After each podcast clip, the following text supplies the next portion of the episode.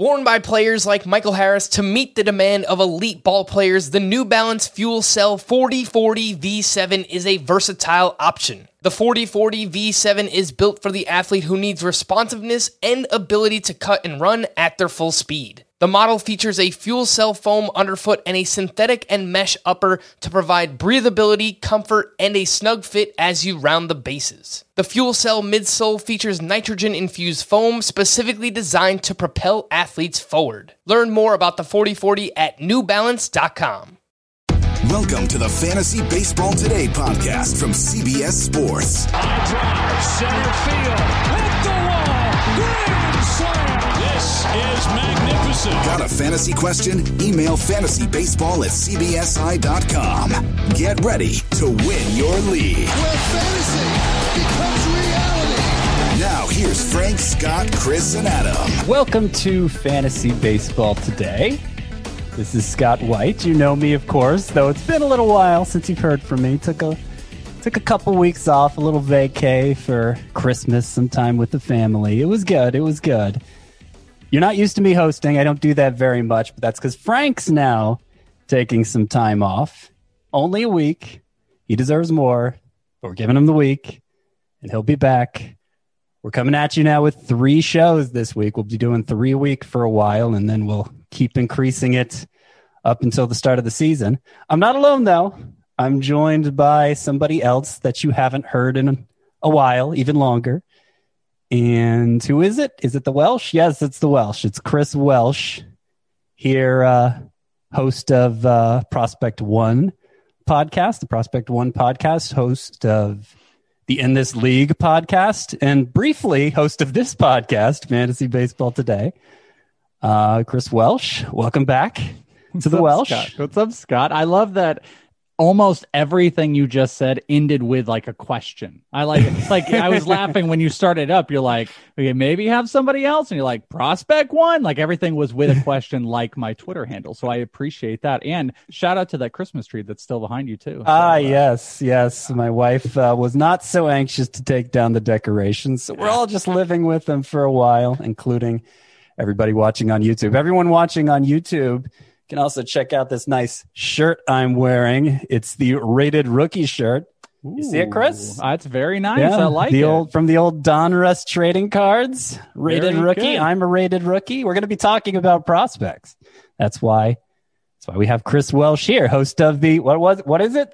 The prospect one.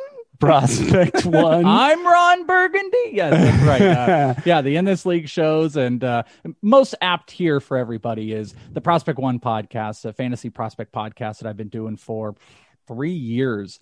And uh, I took a kind of a week or two off, and I'm kind of back in the fray of everything. And it's it's kind of goes through the entire landscape of prospects, whether it's dynasty, real world value. I live in Arizona, so uh, you know when humans can be around other humans and baseball is actually happening where the public can go, I can go and check out a lot of these guys in person, build relationships, and just get uh, intangibles. Scott, there's intangibles. That you Ooh, get with that. Maybe- intangibles. Maybe, something we'll talk about a little bit later. Eh, we we are planning on talking about intangibles if I pace this properly. Um, that is part of the host job. Well, if if you base it, if I am succinct in the things that I say, because I am I'm long winded, and you and I can get into tangents, and this isn't Yeah. necessarily the tangenty place, and I love tangents. Love them. Yeah. Well, I, you can get long winded because you do a lot of prospect research. You, you do actual scouting. You live in Arizona. You Yeah. see a lot of these players up close and personal. I do prospect rankings. I've done them for years. I do a top 100 prospects. I, I'm more of a prospect aggregator where I go and review everybody's list on the internet, a lot of Baseball America, a lot of MLB.com, really anybody, anywhere that I can find prospect information about. I read up on it. I uh, take it in. I can, I, I, I, I mix it up in a way that makes sense to people who play fantasy. And then I, I churn out my own list based on that. So You're a great analyst. You're a great analyst. You're like the uh, ATC uh, projections of prospects in your uh, in your aggregation. But you're good, an- and I think that's what's really important. And that was something that when I started Prospect One, I wanted to differentiate because there are so many great outlets for prospect stuff.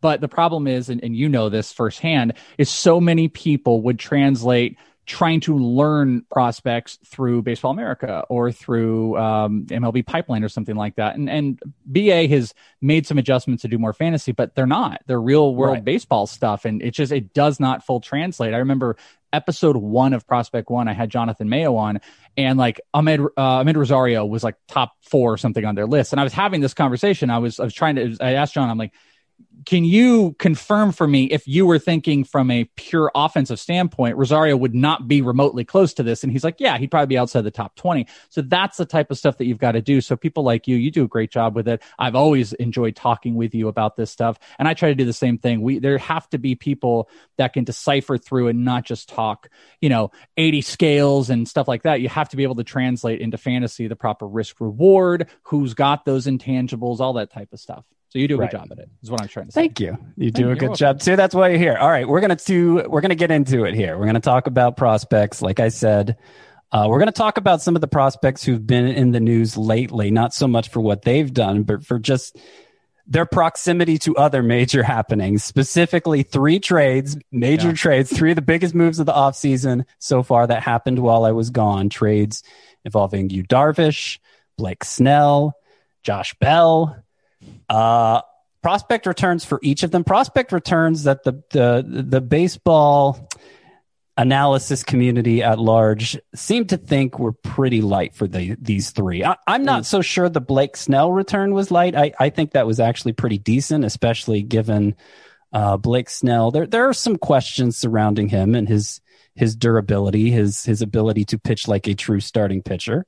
Uh, but Darvish and and especially Josh Bell. I, I, mean, what what do you make of what those teams got back for those three players? Yeah, I mean, I think I mean you're being very PC about it and very nice about it because the it's understating like the level of anger that went all with with all the trades and the Josh Bell one was the worst of all of them. Yeah. That was you know, that was simply opening up roster spots, not fitting on the team, getting him out of here. It also shows you what the market is. That's always a funny thing that I get with any of these trades is you look and we're, we all get up in arms and everyone's like, you know, firing pitchforks. Wow, this, look at this trade. It's ridiculous.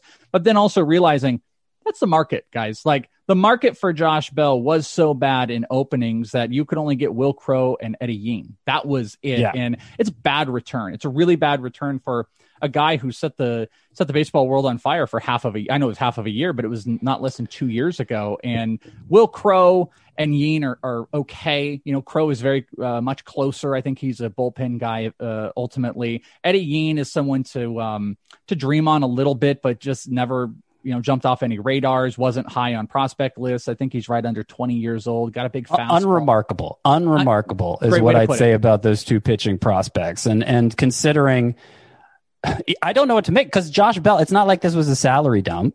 He, he's making less than five million dollars. That's not the Darvish trade. It's not anything like the Darvish trade. I, I, think you know this is what I worry about, and I had a really difficult time with this. And you tell me was when I look at this, I go, man, okay, great opportunity. Let's get Josh Bell out of Pittsburgh. Let's get him around this organization. You know, Trey Turner hitting in front of him. I, I like some of the possibilities on it, but is this an identification of the player that he started to become? I mean, he has been stacking on some pretty poor performances, a bad second half of 2019, a bad short in 2020. You know, we're all dealing with the what can we truly make out of 2020? Do we buy in completely? Do, you know, is every player who underperformed going to be great? Is every player that overperformed real or, the, you know, so we have this battle of going through all those, but a guy like Josh Bell, mm-hmm. not a 2020, a bad into 2019, and traded for practically nothing. Is a change yeah. of scenery just enough for it? So I ended up not moving him at all in like anything, even though I like the destination more. I really think we have a wait and see situation because everything fell apart. it, it is this reeks of him being more of this like opportunist at that 2019 start than anything else because he really hasn't performed remotely close to this in any step. And uh, I'm I'm I'm want to be cautiously optimistic, but I got him post 100 pretty further back than that, to be honest with you. Yeah. I like the new destination, but I'm I'm not super hopeful, and that's why he's not like a startable 12 man first baseman, even though the spot's better. I mean, the Pirates clearly sold low, and if they were willing to sell yeah. low on a guy that was costing them less than five million dollars, as few assets as they have, I mean, that's he he did say after the trade. I mean, he blamed the the easy things to blame. He blamed, you know, not the typical build up to the season. He didn't have typical access to video, sure. so a swing got long and, and what and it, you know, first baseman obviously, power hitting first baseman, they're pretty easy to find for cheap. But this was still I'd also say I'd also that, throw into you and let me get your take on this. Like the Pirates evaluation, at least maybe in the player development standpoint where they make moves, it's it's not glowing. So there's also that that's like what's in my back of my brain too. It's like Chris Archer, you know, the Chris Archer trade, Austin, Met, you know, like the things that they've done have been silly. And the way that they've also put, you know, they push back a lot of prospects, the way they brought guys up to develop them. I don't know. Yeah. I, the, the player development across the board is a major question to me. It felt like very hand washing. Like they're in, in the real world, not we're talking fantasy. Sometimes you need a new, scene, uh, new scenery, a new destination. Yeah. And that's what it was. And they wanted to give it to Colin Moran and they had no room for him left. So. Meanwhile, uh, Darvish, he, he, is making a lot of money, but he almost won the Cy Young this past year, second to Trevor Bauer, and, and the Padres were able to get him. They did give up Zach Davies. Oh no. I mean, I feel like Zach Davies, he lost fantasy value in this deal. And he, you know, fantasy wise for 2021, his was the only value that really changed. I think so? Well, just because it doesn't look like the Cubs are going to be competing that hard. So my only argument might be like, Davies, I think, was the first chopping block type of guy in that rotation um, with the Padres that he very well likely could have moved into a bullpen role. Where with the Cubs, seems like he's yeah. locked into a rotation the full year through. So I, you know, take that's a good point. Other. To the prospects, though, who, who yeah. did the uh, sorry did the Cubs get anyone in this deal that you think is really going to make an impact here and in the foreseeable future? In the foreseeable future, no. Uh, that was not anything that they did. This one was a surprising one. And there's a little bit of like having the Snell trade there as a balance, you know, and being able to compare the two, it's like wildly different and how much better the Padres trade looks, uh, or at least what the Tampa Bay return was than what the Cubs got, because there's a big salary issue, I think, that was with this 34 years old. Uh, Reginald uh, Preciado is the guy that I would really be in on. He's big, tall, lengthy uh, shortstop. He, he, actually his body type looks a lot like Oneil Cruz right now. He just hasn't he has not filled out whatsoever. I'm assuming he's probably going to move eventually to some type of an outfield spot, but they'll keep him there. Still learning pitch recognition, big power, which is nice. He's the guy that they bought on it. And you know what I liken this to this trade I liken to the one with David Price years and years ago back with the Willy Adames. Remember when they traded David Price and everyone's like, what did the Rays like? What did we get for David Price? and it was Willy Adames and no one had really heard of him. And Willy Adames was that, you know, low A guy that, you know, future dreams on. Did it pan out? Not really, but, uh, he got to the majors. He's a starting he, caliber shortstop, but yeah, he's he there and we pretend yeah. to like him every year for a little period of time. But um, uh, Preciado would have been one of those guys that would have probably played in the AZL, which is the uh, the rookie ball league that's out here in Arizona. They call it the Fire League. He would have played this past year if there was something. So mm. he'll probably play this coming year. Maybe he would have stayed. Maybe he wouldn't have. Um, it, it's always tough with some of those international guys. That's the big get. Owen Caissie is also someone that the Padres drafted this year. He's a Canadian outfielder, big power. I don't know where the hit tool is really going to develop to. So what I what I've said is the Cubs did a really good job being able to scout the lower levels of the Padres. The Padres obviously yeah. said, "Hey, listen, you're not getting." You know, we all dreamed when Darvish was going to go to the Padres. We're all like, "All right, so they're going to get Abrams and who? You know, they're going to get yeah. Gore and who? They didn't get they get remotely close to that. What they did a good job about was scouting the lower levels to find the guys at the pot because the Padres are obviously willing to trade from depth um, that wasn't close to starting. You know, they're not going to trade Robert Hassell or CJ Abrams. And they did a right. good job scouting. They got, they looked at Mena, they looked at Preciado, Caissie, who they just drafted. They bought a bunch of low end lottery tickets. I don't know how much they're going to cash out. They're like $5 scratchers to me. Yeah. Preciado might be the $10 scratcher. The others, Mena and Caissie, $5. How much can you really win? Mm, not unless you get those 20 or $30 ones. You're not yeah. going to have the big payoff. So Reginald okay. Preciado, he's a 17 year old. Owen Owen Caissie, he's an 18 year old. Guys who aren't really breaking anyone's top 100 list anytime soon. Well, also they have no pro ball experience. Of the five people that got traded, take Davies out here. Santana was the only one that had any pro ball experience. Caissie was Canada, just got drafted. Mena and Preciado both had not stepped and played in the AZL or done anything. So it's it's a it's a wild trade for Darvish in that it's so so far off, and it just doesn't look as good, not remotely close as the Snell one. Like you kind of All alluded right. to, like I like the Snell one kind of as well. Let's get to the Snell one because the Snell one, uh, they got I mean, they got one guy who everybody knows, Luis Patino. Obviously, yeah. he came up for the Padres last year. Uh, pitched out of relief, didn't pitch well, but he, you know, very young, and they think his futures as a starting pitcher. He, he's a top ten I'm, I'm, sorry, top 20 pitching prospect by virtually any list, I would say. Yeah. Luis Patino, definitely the biggest prospect that moved between these three deals. And I guess that that makes Snell by itself the best return. But Luis yeah. Patino wasn't the only good prospect that was traded in this deal, right? I uh, well, there's different takes on this. So like, he's not a prospect anymore, but Francisco Mejia was someone that was involved in this trade, and people loved him for a long time. I've always been dicey on him. Uh, he just has never had a real home. His bat has regressed. My guy in this trade, though, is Cole Wilcox. And I love Cole Wilcox. He was just drafted out of Georgia. He's got a big fastball, he's got a power slider, and he's got a changeup. He's got three pitches, collegiately pitching, probably one of, I mean, one of the better arms in the draft. He fell to, I think it was the third round. I think it was the 80th overall pick. And the Padres were able to sneak in and do a big old signing bonus later on and be able to move their cap stuff around. And I was like, this is a steal for them because Wilcox really, I mean, he's got two high invariants. Like, I think he could be uh, a, a high end SP, you know, a number two on a team with his stuff if it develops properly. And he's collegiately got that behind him, but also delivery a little wonky, there's some injury stuff, might be a relief type of guy. So I haven't decided if I like the move to Tampa Bay because I feel like he fits the mold of a guy Tampa would love. Like, hey, we'll yeah. throw him out there two innings and he never gets to push to be a starter. So that wouldn't be great. But I think, and I think I tweeted about this, I think Cole Wilcox, like five years down the line, we could look back on this and we're like, oh, that was the big piece out of this.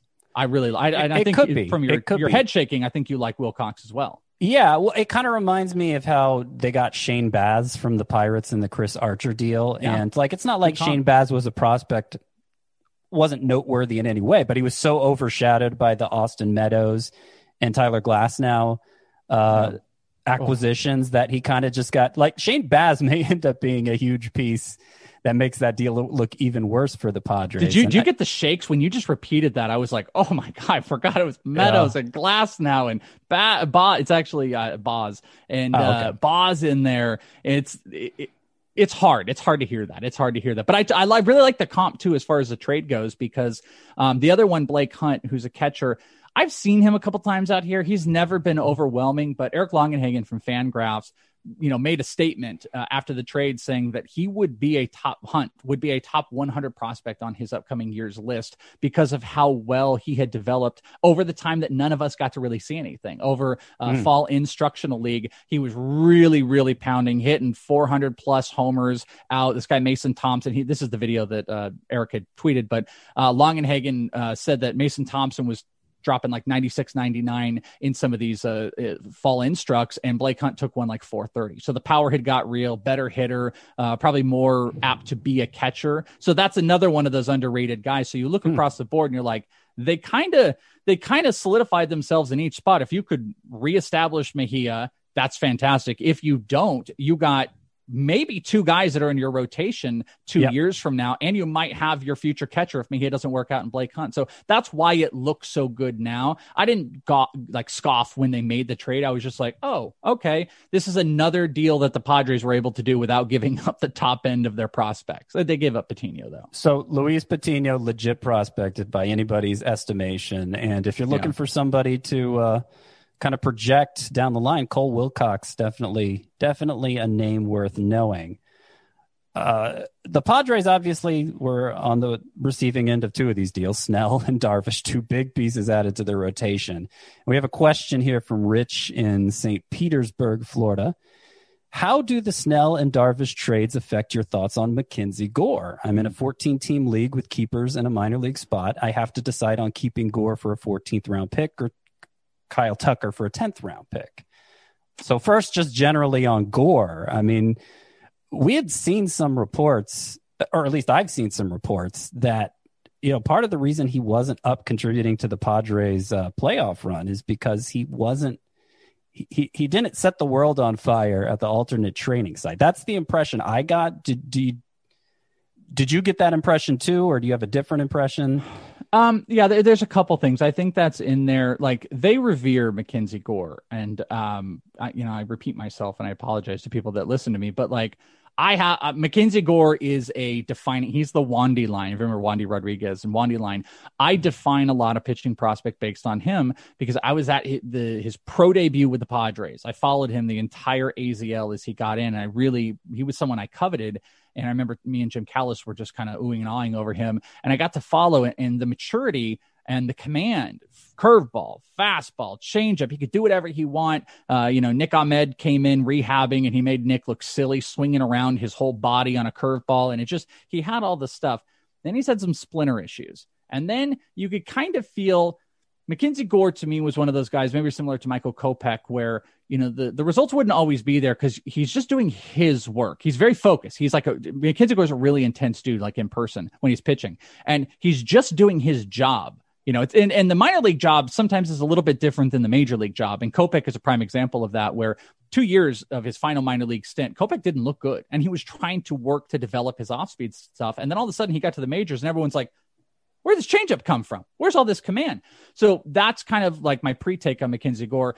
I think a little bit of what was going on definitely was maybe him not having a great feel for all the pitches. I also don't think the that they were willing whatsoever to bring Mackenzie Gore in a situation where he was in relief. And Luis Patino obviously was. So the, who's the first guy they brought up? Big prospect. They put him in relief. They put a couple other guys. Adrian Morejon was kind of playing a long role and a spot starter. I don't think that's what they want to do at all with Mackenzie Gore. He's going to be a straight starter when he's there. So what do they have to give Luis Patino? I think they felt they could get more out of in one inning. Mackenzie Gore can go deep. He can go deep into games, and he's yeah. got three plus pitches with command.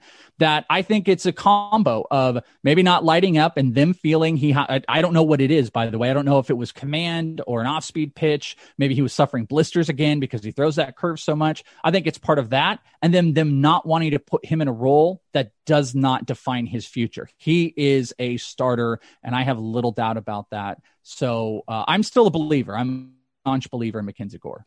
Worth pointing out that his last actual minor league season, 2019, and 20 starts, he had a 169 ERA, 0.83 whip, 12 Ks per nine. Not bad. Uh, yeah, I mean, for for somebody who doesn't always have the results to back it up, as you said. He's he certainly did in his last minor league season, and yeah, I and still have a lot of faith in him too. And that trade too is really interesting because when I first read that question, I didn't grasp the points because when I saw that, I was like, "Well, it's Kyle Tucker." It's I mean, it's still Kyle Tucker in the tenth. Rich, if you're saying a oh, 10th yeah. for Tucker or a 14th for Gore, it's right. still Tucker. But when I saw the points, yeah. I was like, oh, yeah, it leans more towards pitchers. Because I looked at this and I was like, Rich, why do you need to ask us this? Oh, because it's points. I see it. But yeah, it's still Kyle Tucker in the. 10th. It's still Tucker. I mean, that's a big yeah. discount for a guy who's already proven to be a big major league asset. So yeah. yeah, thanks for letting me. Thanks for not letting me forget about the second part of that question. It's easy to do. Yeah. Um.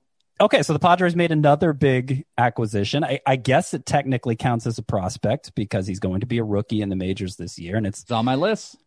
Ha-Seong Kim, shortstop out of Korea. Uh, guy, I think he's 25 years old. He's in his mid 20s. Yep. He had a near 30 30 season in Korea last year. I mean, the numbers, like, my, my take whenever when, when I, I, have a hard time judging these these prospects, I guess rookies coming over from the Asian leagues, Japan more commonly, but more recently we've seen a yeah, lot KBO. from Korea. And of course, the numbers are amazing there. They wouldn't be coming to the majors if they didn't. Anytime you see a former major leaguer go over to those leagues, they pretty much dominate. And if they don't dominate, it means they're they're washed, and they're not. We're not going to be seeing them back in the majors again. Yeah. Um. So of course, Kim dominated over there. I. The fact that he got, a, I believe, it was a four-year deal right away. I think, uh, yeah, and I think like six million, and incentives. By the way, I believe the incentives can get up to like thirty million on the four-year deal uh, as far as a contract goes. But yeah, I think it's like in the six and a half million or six million or something like that over four years per. So they're making a the Padres are making a pretty um you know that shows confidence I think. Yeah. Um I I don't know what to make of them. I I don't know what to make of them. Really I you know just lumping the Japan and, and Korean leagues together, the only two guys who've come over from there that I felt really good about were Yu Darvish and Shohei Ohtani. Ohtani, I guess, hasn't totally panned out yet, though we we think yeah. he's really good. Yeah. Um, but others, you know, it's been a mixed bag otherwise. What, what how do you think Kim's going to go here? Yeah, I, this one's really tough for me just because w- w- the one thing that's changed in my eyes, and you know, you've been on vacation a little bit here, Scott, but I've been scouring the Twitter and seeing what people were saying is the negativity that's been around him as far in the fantasy community. And I'm so used to everybody getting all hyped up. And I think it's somewhere in there between. I'm impressed because you're right. Like there's a reason that these guys come over. They put up some gaudy numbers, but usually you're going to see them coming over in like the 28, 29, maybe 30 year old age. You know, they've really mastered. This is a 25 year old who's been in the league, I think, six plus years, had a three, four, essentially a three, four, five slash last year, 30, 20, 100 runs, 100 RBIs, walk. I believe walks more than he strikes out. He's been hit power for a couple years little bit of a bigger body guy. Uh, I don't see he's got kind of that KBO power swing, but it's not as pronounced as like a, a Park or anything like that. And and I think that's what a lot of people are doing. Is a lot of people Young extrapolating. Park is you're talking about? Yeah, Byung Ho Park. Who was and a 50 homer guy in Korea. Yeah, and then he came to the majors and and you know really he, he hit some home runs. That's about all he did. But that's about all that he ball. did. And Yeah. and and he was doing it again in the KBO in this past year. Yeah. with Kim, I'm a little bit more. I'm a little bit more like direct in wanting to get my shares on him, especially in Dynasty, because I think, you know, his swing and I think, you know, his propensity for hitting for good average is a great sign. A three, four, five guy walks more than he strikes out. He's Yep. still young. Look at the commitment. I'm a buyer on Kim because I don't think he's going to be 30 20 right off the bat or anything like that. But I think the swing plays. The biggest question is going to be how much is he going to be able to truly adjust to how pitchers are going to attack him. Now, the positive thing, at least I've looked at it, is I think the KBO, you've, you're seeing more Americanized baseball come in there. You're seeing more players come in there. And I think that's also why you see some of the commitment. So in a redraft, Am I going to be aggressive about Kim this year? Probably not. You know, I think he could get around the hundreds as far as ADP goes. That's uh, pretty high. he's I, it is high. I think he's going around like uh, 190 in NFBC as of right now, but he's second base, which I think is going to be a prime fantasy position for him to tackle. And he's Padre in that offense. The negatives are him being further down. If he struggled, they could put him in the minor leagues, blah, blah, blah. I think there are struggles ahead because obviously this is a huge new change. But I think from a skill set standpoint, he checks all of the boxes. The team made the commitment. It's a fantastic team for him to be with. And I love the second base to shortstop move, whatever it is, whatever it possibly could be. And if there's a DH there, even better. So Dynasty, I'm way more aggressive, way more aggressive on my first year player. I've got him very high in redraft if he comes to me, I'm not going to shy away from it because I think he's going to do better regardless if he's hitting seven or eight in that lineup. I want to make that investment, but in Dynasty is where I'm going to be way, way more aggressive to pull the trigger.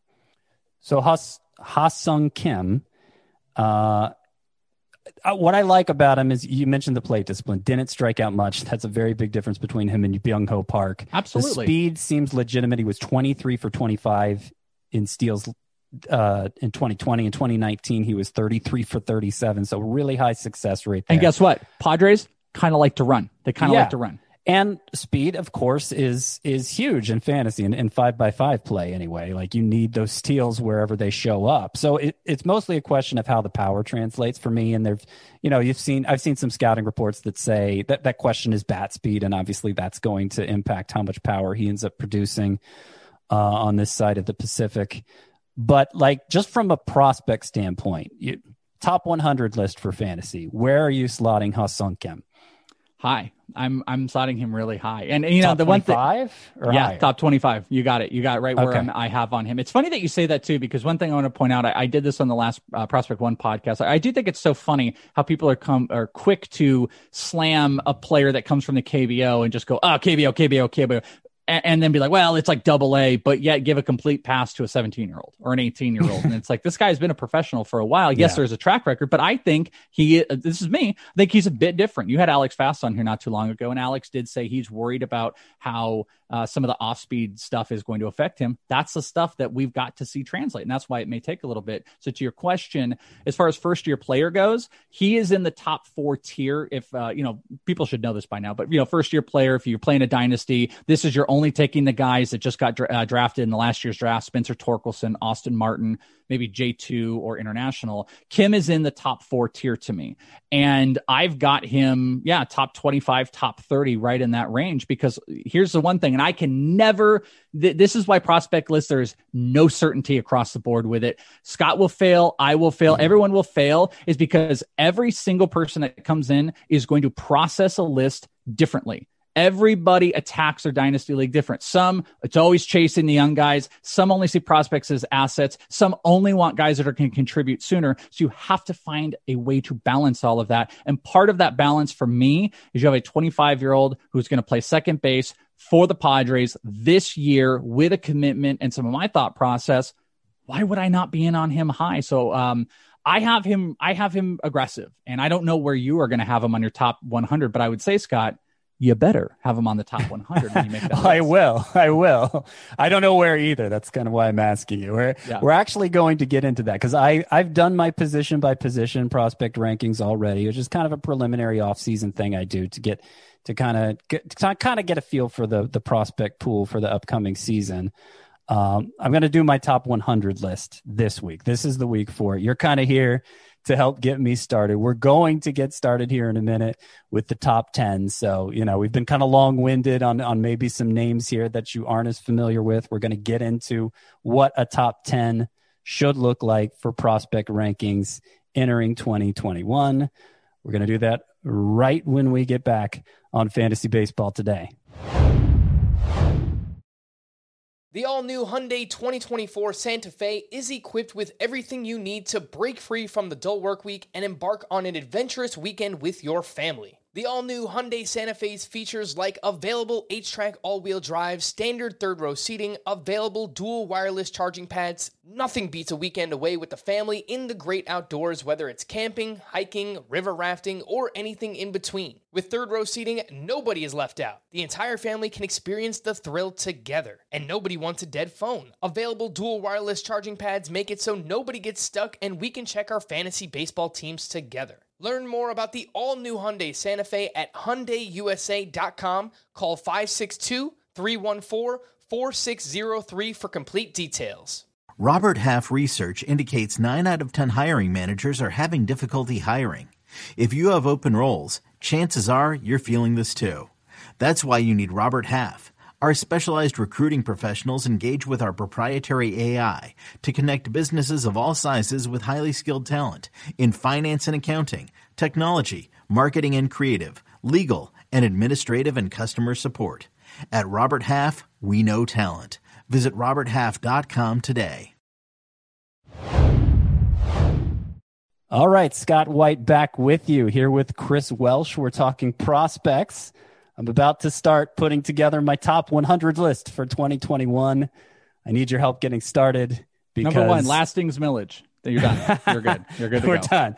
We're done. No, not quite. Now no. this is this is a frustrating exercise because it's like it's not just good versus bad. it's like you're really having to split hairs here to come up with exactly where players should rank. So of course, no two lists are going to be identical. And, but... and, and like I said before, Scott, that's the big thing is, and because you can ask me this, and I can ask you this, and people can ask across the board is, what flavor is the prospect list that you're looking for? You know, because like I said, people will balance it where it's only about now, and that's okay. You know, my top ten if if you ask me what's your top 10 for only 2021 value it looks different than my dynasty one. I personally am someone that values the long run and buying in on the guys that can develop uh, not only superstar power but can develop great height for trade assets. So you know you will see younger guys pop up on my list a little bit more because i'm built a little bit more like that as far as the long haul but sometimes mm. you don't care. And that's why you as a as a listener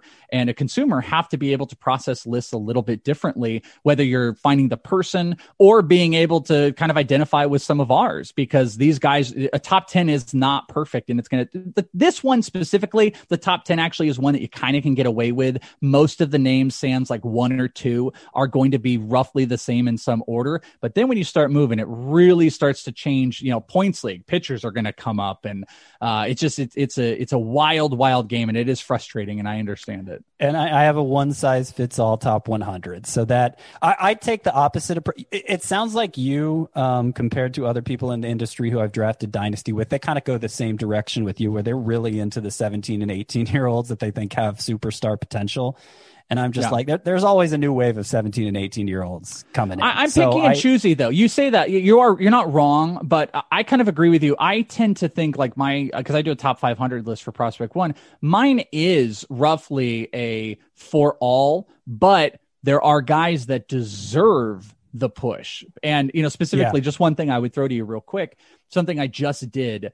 Which is an interesting exercise, and it's just releasing this week. This is kind of a cheap plug, but on Prospect One, I conduct, and I've done it for three years, this thing called uh, the P1 ADP mocks because there's no ADP system for prospects out there for people to process.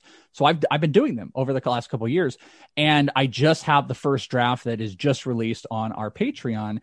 And that is a it's a prime example of how people move in and out of valuations because you will see guys that are closer to the majors kind of get drafted near the top. Randy Arozarena is a perfect example of people valuing, but then you're going to start seeing people pick their guys and the young guys start to boost up even if they're not deserved. And that's kind of like my thing is is enough of my scouting process is about figuring out the guys that I think have that star power. Marco Luciano would be one of those guys that I would give a pass to. I gave it to Julio Rodriguez a couple years ago. You find those specific players, but people follow that trend, like a lot of the people you probably do mocks with. And then all of a sudden, maybe the guy doesn't have the same star power as Marco Luciano, but then you see the Maximo Acostas, Luis Angel Acuna, who's Ron Acuna's brother, they start coming up, and it, you would be shocked at where these guys went in my ADP that I put together because people don't want to miss on the next guy. So it really is Yeah. finding that happy medium. It is. I, I tend to favor proximity because since it's a one size fits all list, I'm not just catering to the deep dynasty leagues where everybody have deep farm systems. I'm doing any any form of keeper leagues to some degree. Even you know, I, I'm sure single season users are looking at this. For example, I had Jesus Luzardo ahead of Mackenzie Gore in my prospect rankings last year, just because he already had a job and we didn't know when Gore was coming up. And I really liked the talent for Luzardo. I felt like it was kind of splitting hairs there with Gore. I, I might be regretting that now. We'll see. Uh, but let's get into it. Time's wasting. Uh, don't feel like we're, we're going to try and kind of fly through this because we got a lot more we want to get to Sure here. thing. If you if you interject if you must, but it's it's not a must. All right, number one, I have Wander Franco. I think that's simple, straightforward. Ray shortstop, probably going to be up early this year. Should be a stud. Number two, I'm going Mackenzie Gore there. Um, I like Really? you. I, I think he's far and away the best pitching prospect. Agreed.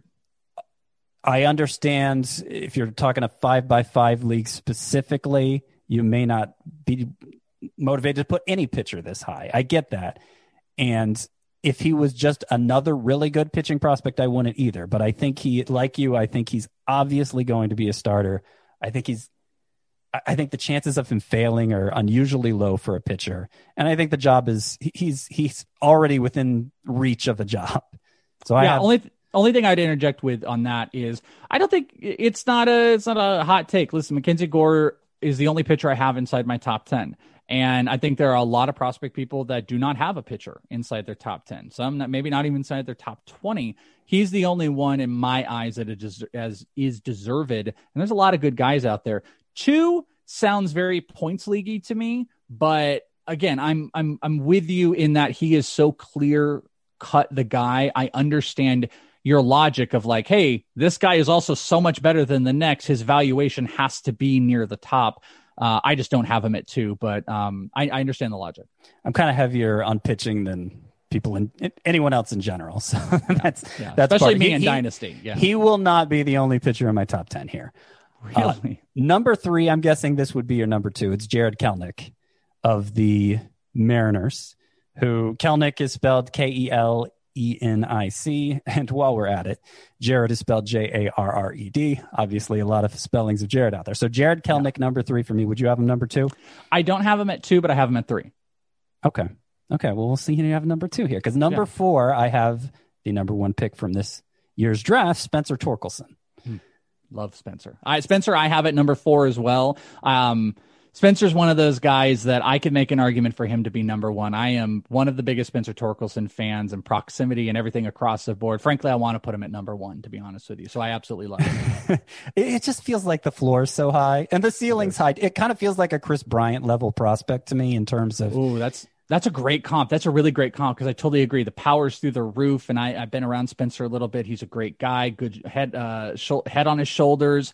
The bat it gets compared to uh, Andrew Vaughn, but I, I, think it's a couple steps ahead. So like I, I can't be someone that values Vaughn over him. I think Torkelson.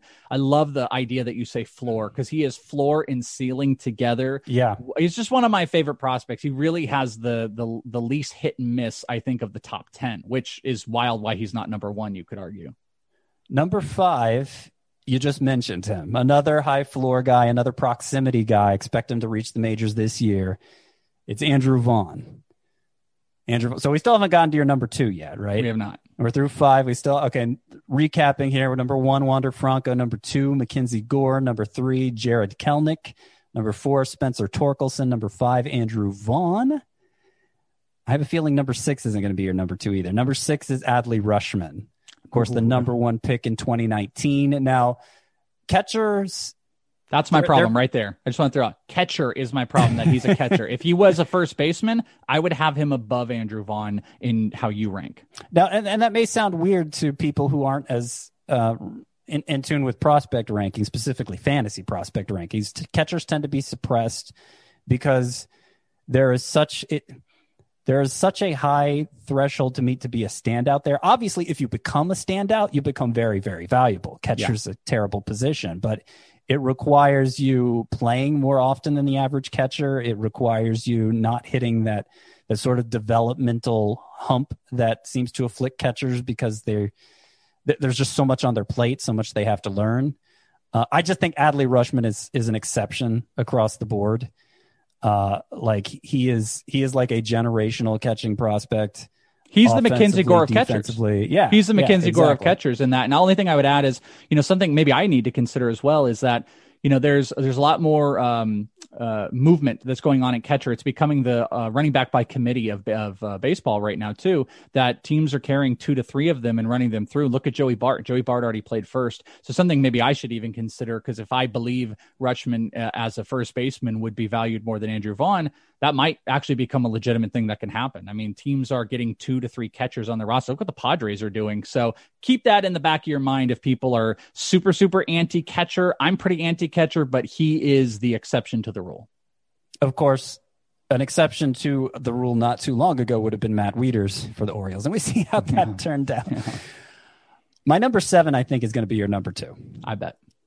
My number seven is the other Mariners outfield prospect, Julio Rodriguez. There he is. Yep. Yeah. Absolutely. I'm. Uh, yeah. Uh, if there's one, if there's a player that anybody uh, that has listened to Prospect One for the last three years attaches me to in connection, it's Julio Rodriguez because I have been a long, long fan before he became stateside. And then I uh, live I live within 15 minutes of the Mariners facility, so I'm there a lot. I'm around him. Uh, he did an interview with me on Prospect One.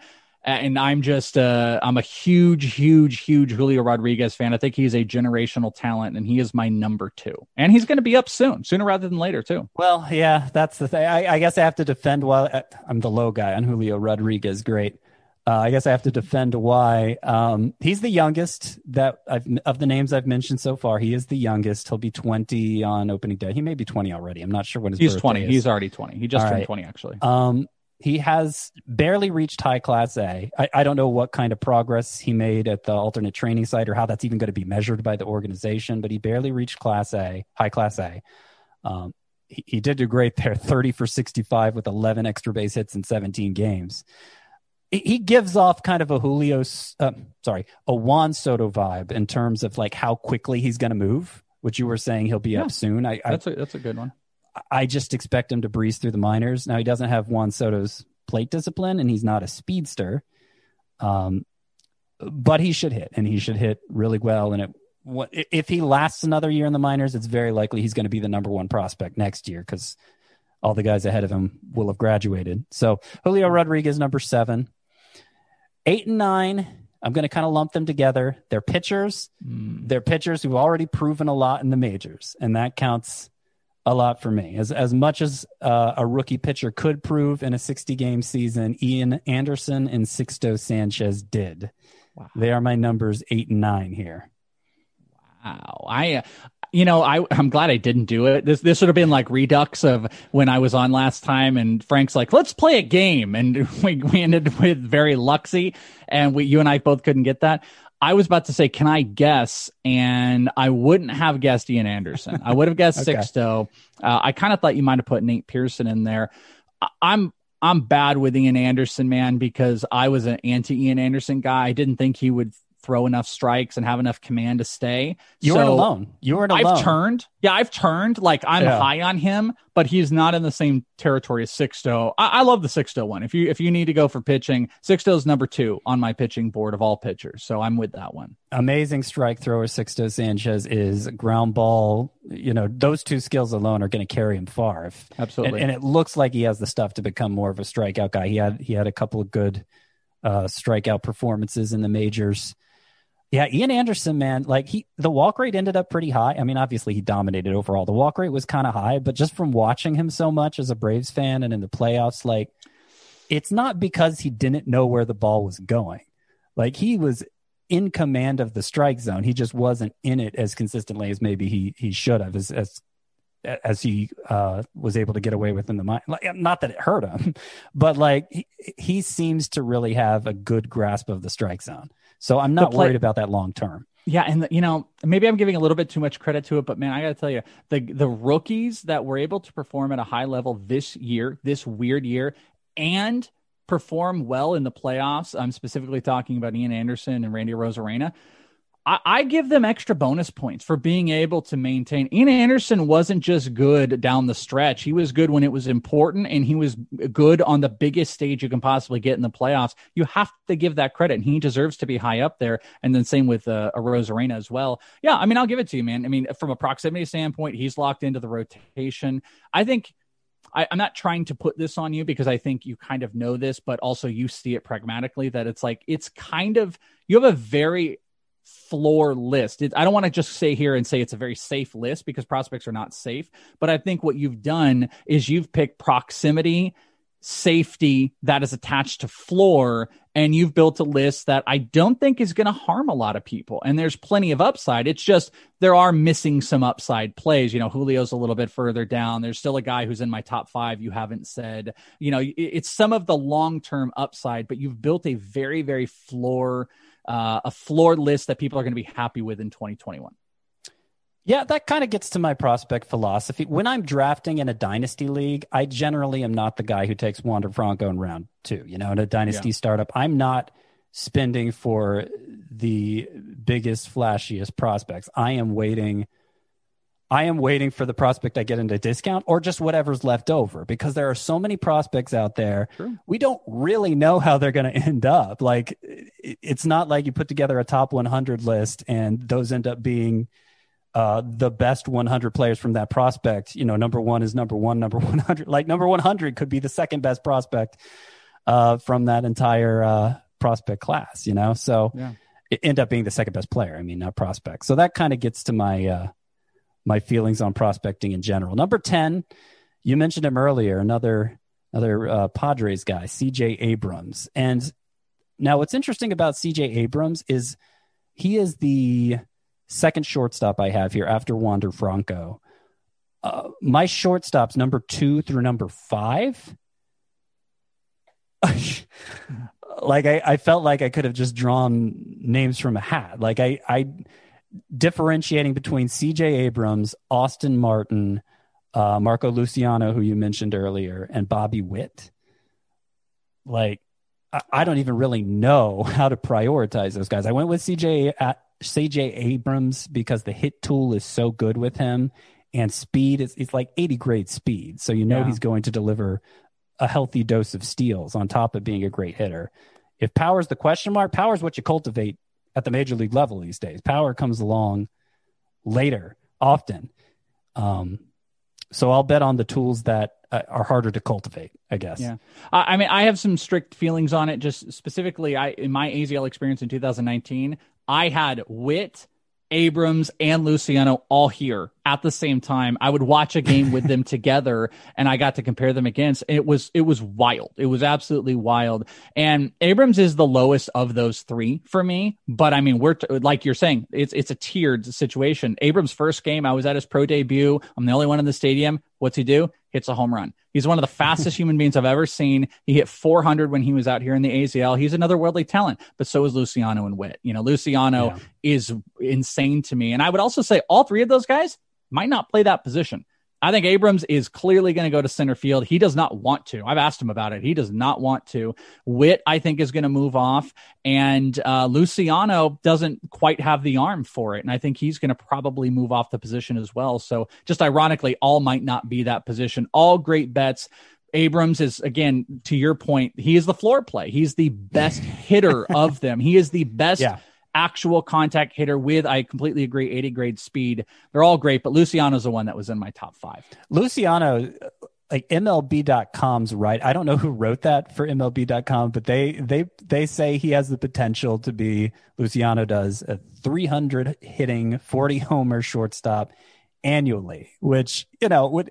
When you start throwing numbers around for prospects, usually uh, prospect evaluators are very tepid sure. in their actual projections of numbers. So to see a projection like that, 300 with 40 home runs annually, it gives you an idea of just how good Marco Luciano would be. So I was super skeptical of him until I saw him in person for like I, I, saw probably ten games in the AZL, and his power is ridiculous. And then he was the one of the last prospects I saw before the pandemic hit, when it was the very first game when the minor league sees the minor league spring training was about to start. It was the first game, Indians and Giants, and he had gotten so much bigger I mean, his arms had gotten bigger, the muscle was there, and he was already, I think he hit nine homers in the AZL. He was already one of the best young power hitters I'd ever seen at that age, and he had got bigger coming into this spring training. I think he's a, again, you hate to throw all these generational talents. He's got some stuff. Let's see if the contact keeps going, but he was hitting off speed stuff when he was here. He was crushing him over the wall, and he just got even bigger. So he's, uh, he's nutso, man. So Marco Luciano is one of my honorable mentions here, who I considered for my top ten. And by the way, this isn't set in stone. You could maybe talk me out of this. I may change my mind anyway. But Marco Luciano's in the mix. Of course, Austin Martin, who I mentioned, a draft pick this this year for the Blue yeah. Jays, probably not going to end up at shortstop. But uh, I see so. kind of an Anthony Rendon like bat there. Uh, Bobby Witt, not sure if I mentioned him.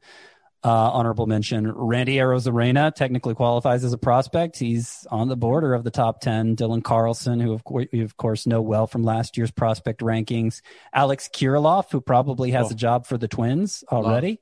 Yeah, he, he's yep. a Alex Carroll. Again, that's probably number two. If if people were playing the Association Welsh game of prospects, number one is Julio. Number two is probably Alex Kirilloff because he's another he's another one of those guys that I got a chance to uh, do an interview with. His dad's a hitting coach. He's super super smart. He works on that craft. He's got a fantastic swing that people are going to fall in love with. Loops up, big bat speed, and he comes from a hitting family. Um, he I I love Alex Kirilloff. He's a buy for me, the big time this year because people aren't super excited about him. He only got yeah, that one little run yeah, in the playoffs. I've, I've, I've noticed that too. Kirilloff tends to slide when you're doing one of these dynasty startup drafts. Like for, I, I, for sure.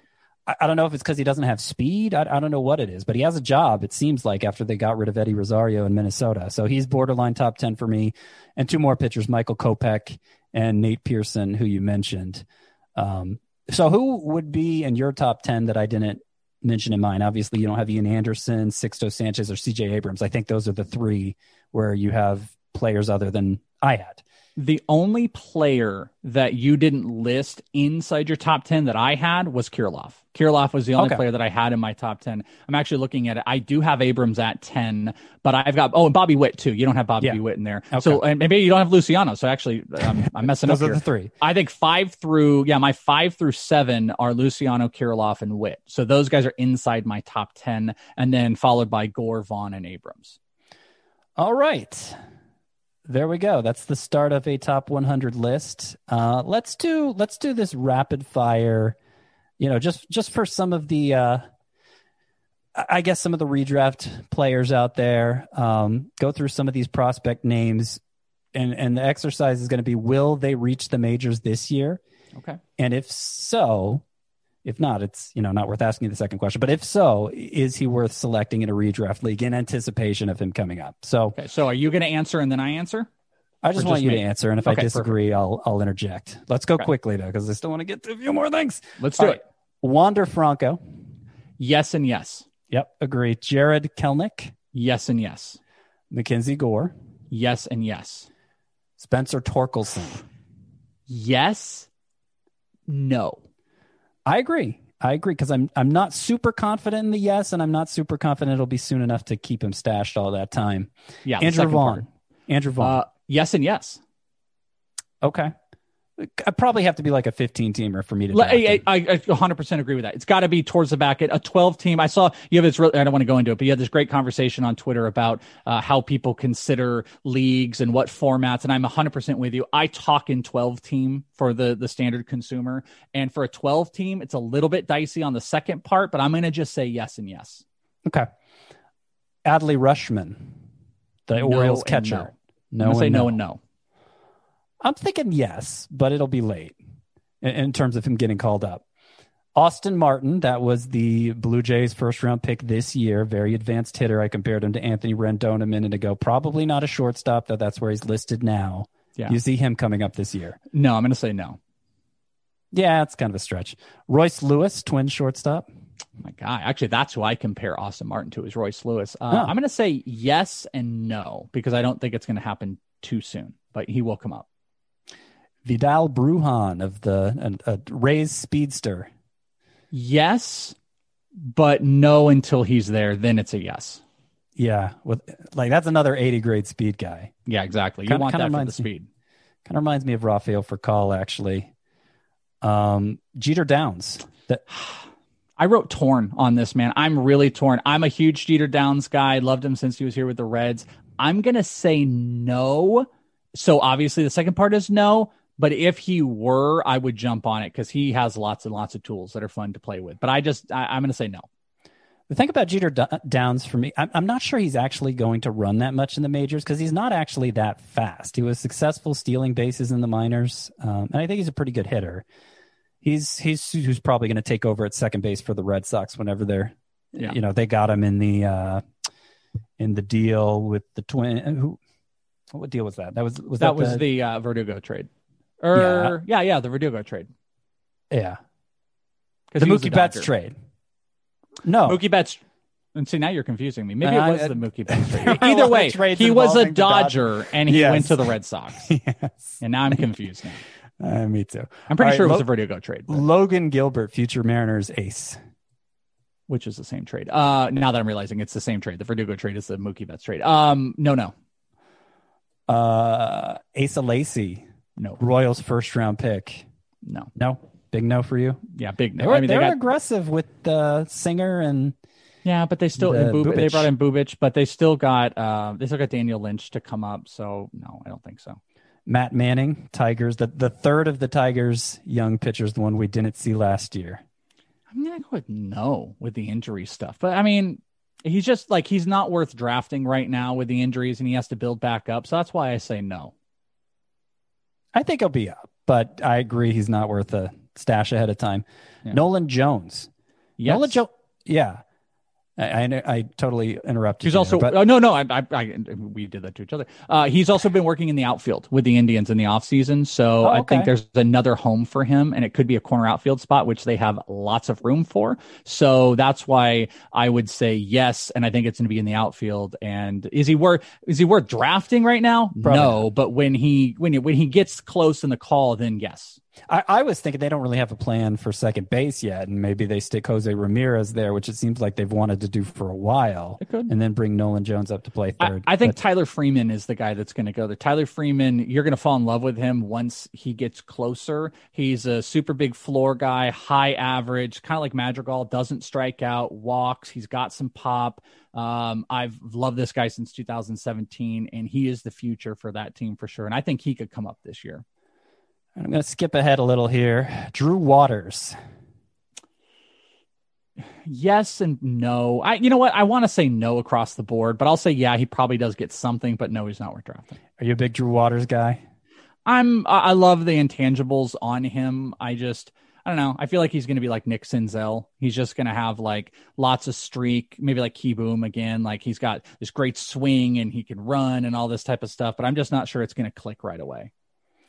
Like the thing about Drew Waters, like he strikes out so much, mm-hmm. and the power that he supposedly has hasn't really manifested. So a lot is weighing on just his ability to hit line drives. Like, and there's not got, a lot of room. Look at Pache, not going anywhere. Acuna's not going anywhere. And if they bring Ozuna back, there's no path, and he would yeah. you know, be a, a, trade bait or something like that. So I, I, I kind of hope he's trade bait as a Braves fan because I just don't. I don't feel good like I, I, he's one of those prospects who like I don't want to be the only, I don't want to be the idiot who like leaves him out of his top 100, but I kind of want to leave him out of my top yeah. 100. Yeah, I've got him pretty high, but every time I look at it, I'm like, eh. But I've also also yeah. that with Pache. I was just like, nah, I just don't like where I have him, and I continuously want to like go down and down and down. I, I feel better about Pache because he doesn't strike out. And, yeah. and that's just such a big advantage for any developing player. Like that, that is the single biggest. That, like you give me a guy who strikes out a ton, I have concerns. You give me a guy who doesn't strike out much at all, and he has like raw tools to go with it. I think there's a pretty good outcome there. Yeah, I agree. Uh, Forrest Whitley. I'm going to say yes because they've got to at some point, but he's not worth drafting right now. He he's been a mess. I, am close to out on Forrest Whitley, by the way. Yeah, like he, he, he bounced back in the AFL in 2019, but then he was hurt this year. Didn't really get to pitch at all. He he said in the, in the uh, AFL alternate site yeah, sorry, I mean to interrupt you. He he was here the year before. The year he was here, the last year he was here was amazing. I remember uh, James Anderson uh, from RotoWire and I were watching him pitch against Bobby Dalbec, and our, our, minds were just blown at how good he was. Then he's just fallen apart. He's had issues. He's had injuries. He had a, a personal issue. Then he came to the AFL, and he's like, "Oh, I've discovered the problem." And he did this whole video um, about it. Uh, Daron Sutton. He was like, it's, "It's how I was dipping my shoulder, and I was dipping my shoulder, and I found better results." And then the minute he got back into spring, he was doing it again. So I'm just. Yeah. I don't know, man. He he's tried. I think he's done Driveline. He's tried all the stuff, but he is just he's been a lost cause for two years. He has amazing stuff that isn't clicking. So maybe he'll be Kopech like, but I'm about out. All right, a, uh, a, Marlins duo here. Marlins have a the makings of a great rotation already. They have more good pitchers on the way. Their first round pick this year was Max Meyer, or 2020, I should say, was Max Meyer. Mm-hmm. And then they have another good pitching prospect on the way, Edward Cabrera, guy go, throws 100 miles per hour. Uh, what do you see? You see either of them contributing this year? And if so, we're stashing ahead of time.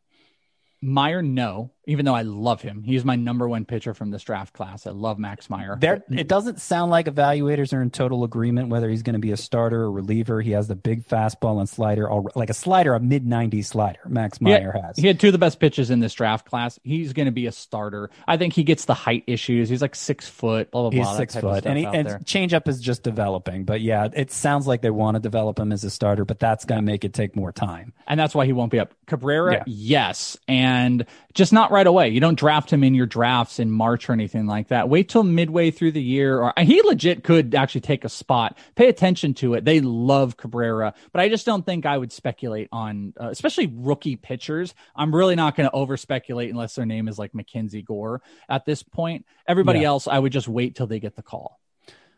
All right, let's answer some questions. That might be all we have time for. Some questions from Twitter. Got one here from David Mendelson. Hey, David. Which prospect that made their debut last year and didn't do well do you have belief in a strong turnaround next year in 2021? I assume. Ooh, strong turnaround. I feel like I'm obliged to say or obligated. People want me to say Jo Adell because I'm a I'm a little bit of a Jo Adell apologist. But like I, I, was really turned off by how bad the start was. He did not look like he understood the pitches that were there. And I'm telling you this firsthand. You go back, you can listen to my interview with him. He is one of the smarter prospects I've ever interviewed and talked to. He knows himself. He knows his game. He didn't like mess around with me. Uh, many prospects gave me this cookie cutter when I would ask them about how they hit for power, just be like, well, I'm just trying to hit in the gap and blah, blah, blah. He didn't, he wasn't screwing around. He would, he told me the truth. He's like, I've got this. I know when I can push in for power and contact. He's got all the intangibles. I love all that stuff. He looks so unbelievably fooled by off speed stuff that I just don't know how long it's going to take. So I'm not going to say him. I guess the guy that I would pick, I'm pick Evan White with the Mariners. I've always loved this guy as well. The strikeout rate is very concerning, and this would you know make you freak out. Uh, probably maybe a heart, a heart palpitation there, uh, Scott. 41% K rate last year. He only hit 176 or 176 in 54 games, but he was in every 87th percentile in EV and exit velocity, 96th percentile in hard hit, also in the 90 percentile in, uh, in barreling up the ball in barrel percentage. And he has he is all the epitome of that is a first baseman, especially a fantasy first baseman with power. He's a gold glove first baseman, so he's not coming off of the position. I think he can adjust. I think he will adjust. Way way over aggressive in his early stint. He was a rookie, but I've been around him, smart guy guy, understands hitting. He's played with a bunch of great dudes, uh, great hitters that have been a little overly aggressive. But I think what works well for him is not being able to come off all of the analytical stuff on the hard hit stuff is there for him. Like I said, you know, exit velocity, launch angle, every single pitch that was thrown to him, whether it was off speed, breaking, or fastball, he had a teens uh, launch angle on. So uh, I'm going to go with Evan White making a strong turnaround because it was so bad. I'm going to cheat with my answer because he didn't pitch last year, but the last we saw him pitch in the majors, that the final line wasn't good. I'm going to say Michael Kopech. You mentioned his minor league numbers were kind of underwhelming. That changed right before his debut in 2018, before he had Tommy John surgery. He really found his control. Last seven starts, a combined four walks between them, and it led to a 184 ERA. Mm. And then, by the way, when he got to the majors, his first three appearances were awesome. It was just the fourth one that skewed the line. And, you know, he found out he needed Tommy John surgery right after that. So obviously, uh, he wasn't all there uh, as he struggled through that start. So I think Michael Kopech's going to be a stud, and I think he already has a job for the White Sox, more or less. Big into him. All right, this is from Mike Kurland, who I, I think we had uh, as a guest on the podcast one of the one of the shows I was gone this winter when I was taking all my time off. Uh, Mike Kurland wants to know where do you get get info, if any, about intangibles of a player. You mentioned intangibles a couple times already this show. There we go. And how do you implement this info into your analysis and or rankings at all? Um, I mean, that's you know, intangibles is kind of it's kind of like literally been defined as that thing that you can't define, that you can't can't put on a stat sheet. You know, they'll say those intangibles yeah. that you cannot quantify. And how do you get it? Well, you, you got to find people that are around the guys. I've been lucky enough, and hopefully in the future, I'll be lucky enough to have spent time, whether it's interviewing or being around these guys. You really do pick up stuff when you're around them on an everyday setting, whether it's, um, you know, things I'm looking for is obviously like professionalism, how they handle around their teammates. Famous story I've told, like Jeisson Rosario, who was a Padre, who's now a Red Sox. The guy was i mean he was a knucklehead. He didn't care. He didn't run out balls got thrown out of games. He just you know he had a lackadaisical attitude and that stuff sucks. Uh, but you know you're looking for guys like mackenzie gore intense going into starts uh, how people they interact with fans or coaches and um, you know how they talk how they talk about you it's how they talk about analytics, like Taylor Trammell, who's someone I absolutely love, but you know hasn't had a great run recently. He hasn't. No, he's, no. he's fallen out of my top 100 probably and the last and you know two and a half years ago when i interviewed him it was super anti uh, analytics and some people didn't oh. like that. And those are things you can pick up just in an interview. I asked him about it and he just shook his head. He's like no i'm not into that stuff. Mm. and i got the same thing from alec bohm last year but that turned on the complete opposite side. So that's how i see intangibles. It's just the sources are you got to find the people that are around these guys and you know hopefully they can write it into stories about little tiny interactions. I'm very into the the personal people side of players and to see how that can translate. And mm-hmm. I will report on those when I possibly can. But I mean, is there anything that you look in intangibles? Well, I, I only go by what I read since I'm more of a prospect aggregator. I can't rely on the the firsthand information so much. But yeah, it makes a difference to me. What it what well, it like tells what? me is what would is you the, look for? I, I don't know what specifically I would list under intangibles, um, but you know, just non non baseball skill things. It just it tells me a guy isn't going to beat himself. It it says something about he his floor is probably going to be competent major leaguer, maybe not a starter, but a guy who deserves to play in the majors. And the ceiling, like it gives him a better chance of reaching a ceiling because he's not going to defeat himself. So that's I, I factor it into my rankings. It's not just a pure okay, this guy's the 60 grade here and a 55 grade here, so I'm going to rank him ahead of this guy who's a 50 and a 55. It, it you know, it, it has some. I can't exactly quantify what it, it means for my rankings, but it does mean something to me. Yeah, I, I, think just throwing to you, like you know, when I say like Alex Kirilloff's dad is a professional hitting coach, like that might be an intangible. You know, Bobby Witt comes from bloodlines, like that might be yeah. like little intangibles to give you a little credit. And Some, I, somebody who grew up around the game, yeah, yeah, like, sure. That that that definitely it get they have they know what it takes to be good, I guess. Sure. Uh, Scott Maurer, this is a guy who plays in my Dynasty League and has from the beginning. he wants to know Do either of you avoid or downgrade Rays prospects not named Wander Franco? And I can tell you, yes, I do. I am not as high on Vidal Bruján because he plays for the Rays. And, and, you know, since he's mostly a speed guy, I'm not confident they're going to make him an everyday player ever, no matter Why, how good th- he is. Do you think it's because of rotate? He'll be rotational? Yeah, just because they, they, yeah the, everybody's a platoon player for the Xavier Edwards the same way.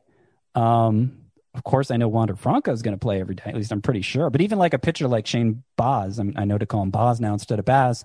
We mentioned earlier, like I, I think he might end up being just kind of this multi-inning dominant swingman type instead of a true. So I, he's probably not going to be in my top 100 this year, even though he was last year, just because of the way I see the Rays handling uh, their talent surplus there. Yeah, pitchers, pitchers to me like McClanahan and Baz and mm-hmm. that type, and Cole Wilcox. Like I told you, that stuff worries me, especially if they're given that treatment. Hitters, I don't know. I don't think too too much about it. The rotational stuff, that should be on the table. But Brandon Lowe got out of it, and you know some of these guys, they, like they get through it. If if the talent is there enough, they'll get through it. Like Xavier Edwards is going to get be given a shot. That guy's that guy's really good. Uh, great great hitter, patient, doesn't strike out, runs. But pitchers with the Rays, I do worry about. Last question here from Sam Armstrong. Give us your hunches, right or wrong gut feeling. Who do you guys feel will produce this year or next year that isn't a top 50 prospect? I'll go first. My guy might be a top 50 on some lists, but he's not somebody whose name get mentioned gets mentioned a lot on shows like this where people are reviewing the very biggest prospects and that's Triston Casas of the Red Sox who when I first read the scouting report on him, it sounded like Cody Bellinger, this guy with this high, hmm. a, a, lot of leverage in his swing that's going to generate monster power that isn't showing up in the stats just yet. And then you read about the progress he made this year at the alternate training site, and people were raving about his plate discipline. They were comparing his his setup to Joey Votto. I've seen video of him. His follow through looks like Freddie Freeman. And I, am not saying Triston Casas is this like superhuman first baseman assembled in the factory and he's going to deliver like the best case scenario of all those first basemen. But what it tells me is that it's a superstar outcome potentially for him. And I don't know exactly what that looks like, like what what uh, what talents he's going to take from each of those first base comps I just threw out there. But I feel like the ceiling is really high, and I feel like he's somebody you can still get. Um, you know, I, I don't feel like his reputation is such that you're going to have to give up an arm and a leg for him in a dynasty league. Yeah, I, completely agree with you on Casas. I, I, don't know how to completely read this if it was production at a major league level. If I could throw out a couple, uh, Lewin Diaz, I don't think is seen as a top 50 by most, who was just up with the Marlins. I think he's going to make a run this year. I'd also throw out Tyler Freeman, who I said, who's going to be a guy that produces relatively soon, and a hunch guy that I think can produce that's not on anyone's radars with the Dodgers is DJ Peters, who I've been talking about for a bit, who's got insane power. And from a prospect perspective, I think uh, two rookies that just got drafted, Robert Hassell with the Padres and Ed Howard, are guys that aren't in anybody's top 50. They're going to get on the scene uh, big time. Uh, I have Howard a little bit over Hassell. And then, like a further down guy is Mason Martin with the Pittsburgh Pirates, who hit 35 homers mm. as like a 20 year old who, uh, you know, been working out a whole, whole lot in the offseason, already has the power there. It's pretty defined, like struggle of what you have to work on and could go like a Bobby Dalbec way if he can just hit a little bit better. So I'll go with those. Are, that's kind of a hunch. Oh. Mason. Martin and DJ Heater, Peters are more of my hunch guys. Hassell yeah. Howard are my long term, and then Lewin Diaz and Freeman for um, the next like year. You went a little deeper than me, but that's good. That's I'm just throwing a, lot, a lot of names. All right, this has been good, Chris. We went too long. Didn't get to nearly enough, uh, but it. I think it was pretty good. So I appreciate appreciate you coming on, as always, Chris Welsh. Uh, let's do it again real soon. Hey, thanks, man. I appreciate you uh, having me on. I think we covered plenty of stuff, and hopefully, uh, people want to check me out uh, on Twitter at Is It The Welsh, Prospect One, uh, the Patreon, patreon.com slash ITL Army. Those are some places you can check me out and all the stuff, and I hope to talk to you again soon. All right, Scott White. I'll be joined by Chris Towers next time. Bye bye.